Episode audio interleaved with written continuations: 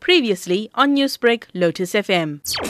I got a scholarship with the Indian government to complete my MBA here in India. I moved here last year, August. So far, I've been in lockdown from the beginning here, and it's been hard. It's been very tough, especially being so far away from home and being alone here.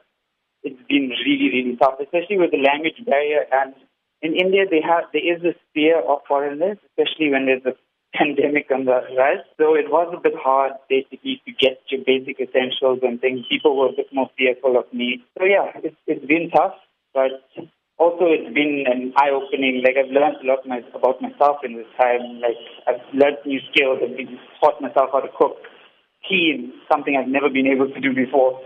So yeah, it's been amazing so far.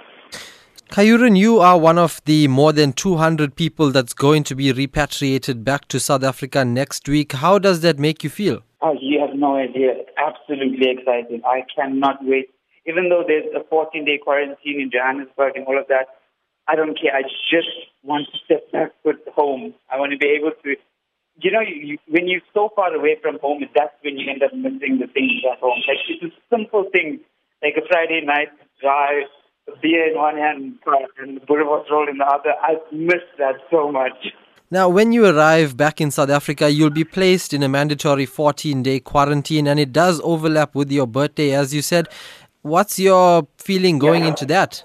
It's, it's a small sacrifice that I'm going to just have to make. At the end of the day, just being home is the main goal. That, that's the best birthday present I could ask for. It's worth it.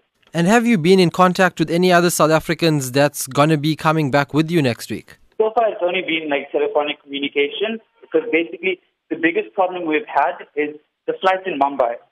I'm 16 hours away, so we've had to find out, like, find our own arrangements to try and get to Mumbai. That's been a real hurdle because also you must understand, like, state borders are still closed here, so we have to apply for special permits and things like that. So we still haven't received that. We're still waiting for that. But yeah, so that's been the real hurdle. Like the guys I've spoken to from the other South Africans, all they care about is just getting home. Like everywhere, that's all people want. Newsbreak, Lotus FM, powered by SABC News.